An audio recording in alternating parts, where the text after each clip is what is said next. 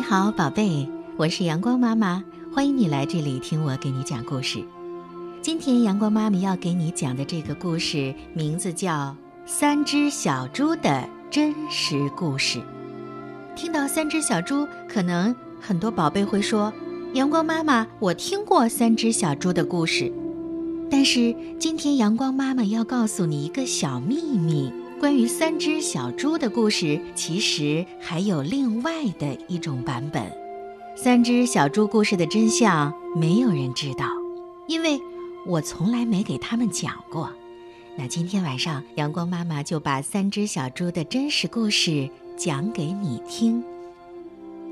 那接下来这段时间呢，阳光妈妈要扮演的是一只叫亚历山大的狼。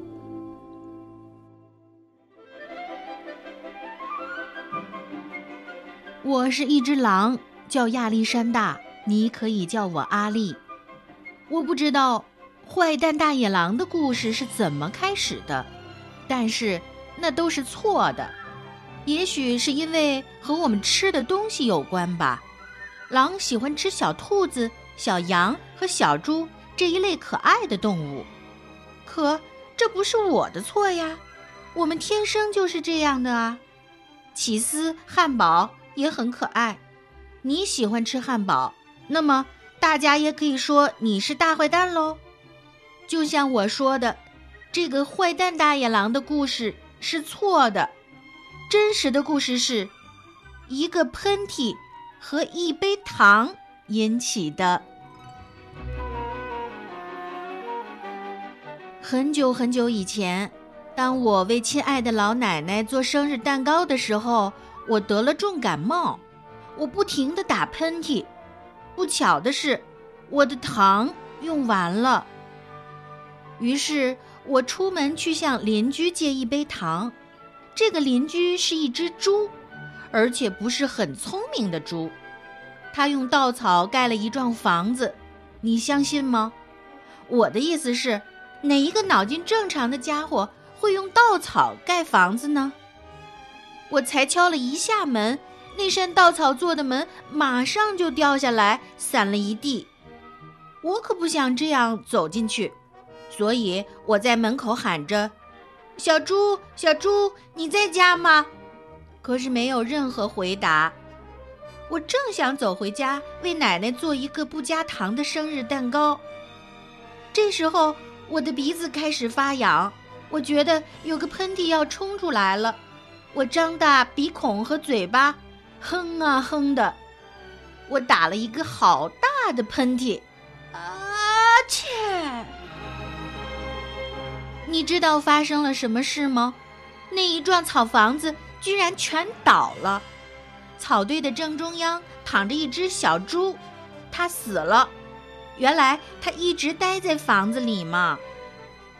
对于狼来说，如果放弃草堆里这块上好的猪肉，那是很丢脸的事。所以我把它吃掉了，就当做那是一个好大的起司汉堡。我觉得舒服多了，但是我还是缺少一杯糖，所以我走到另一个邻居的家。这个邻居是第一只小猪的弟弟，他比较聪明一点。但是也没有聪明多少，因为他用树枝盖房子。我按了一下门铃，没有回答。我喊着：“朱先生，朱先生，你在家吗？”他大吼：“走开了！你这只狼，你不能进来！我正在刮胡子。”当我觉得又一个喷嚏要冲出来了，我紧紧地抓着门把。我的鼻子好痒，哼啊哼的。我试着要把嘴巴捂起来，但是我又打了一个好大的喷嚏。啊切！你一定不相信，这家伙的房子跟他哥哥的一样，全倒了。当灰尘都散开以后，我看到这只猪也死了。哦，我的天哪！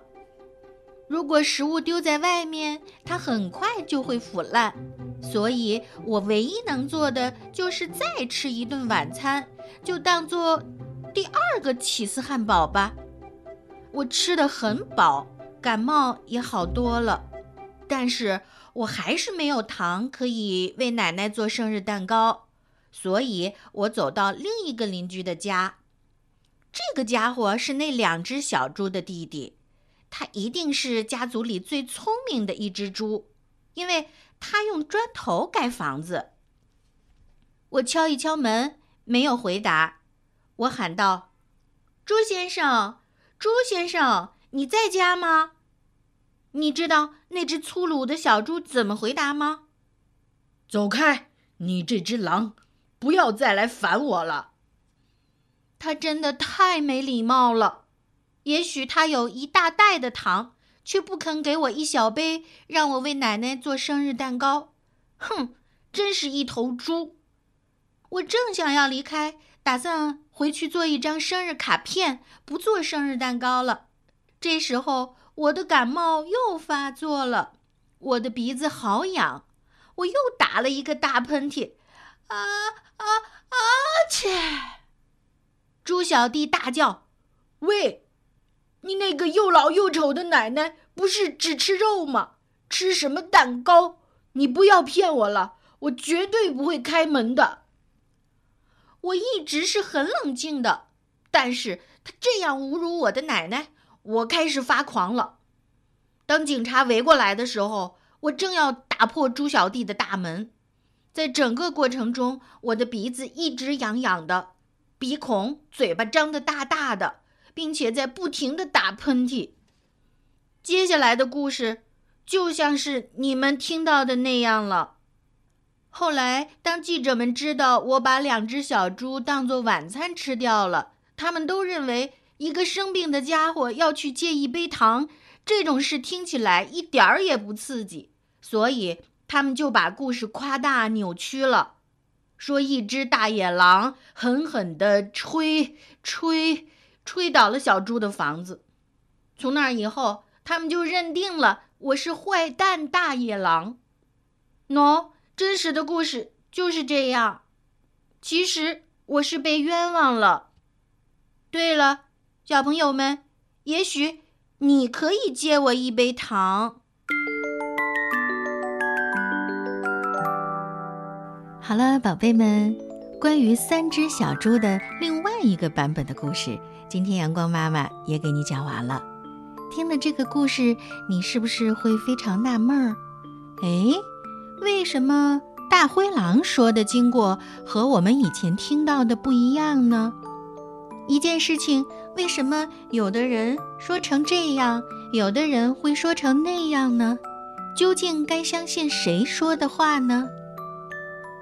宝贝，你不妨想一想，其实现实的生活当中啊，有的事情真的是真假难辨，需要我们开动脑筋，擦亮眼睛。好了，今天的故事就讲到这里，阳光妈妈祝你晚安，再见。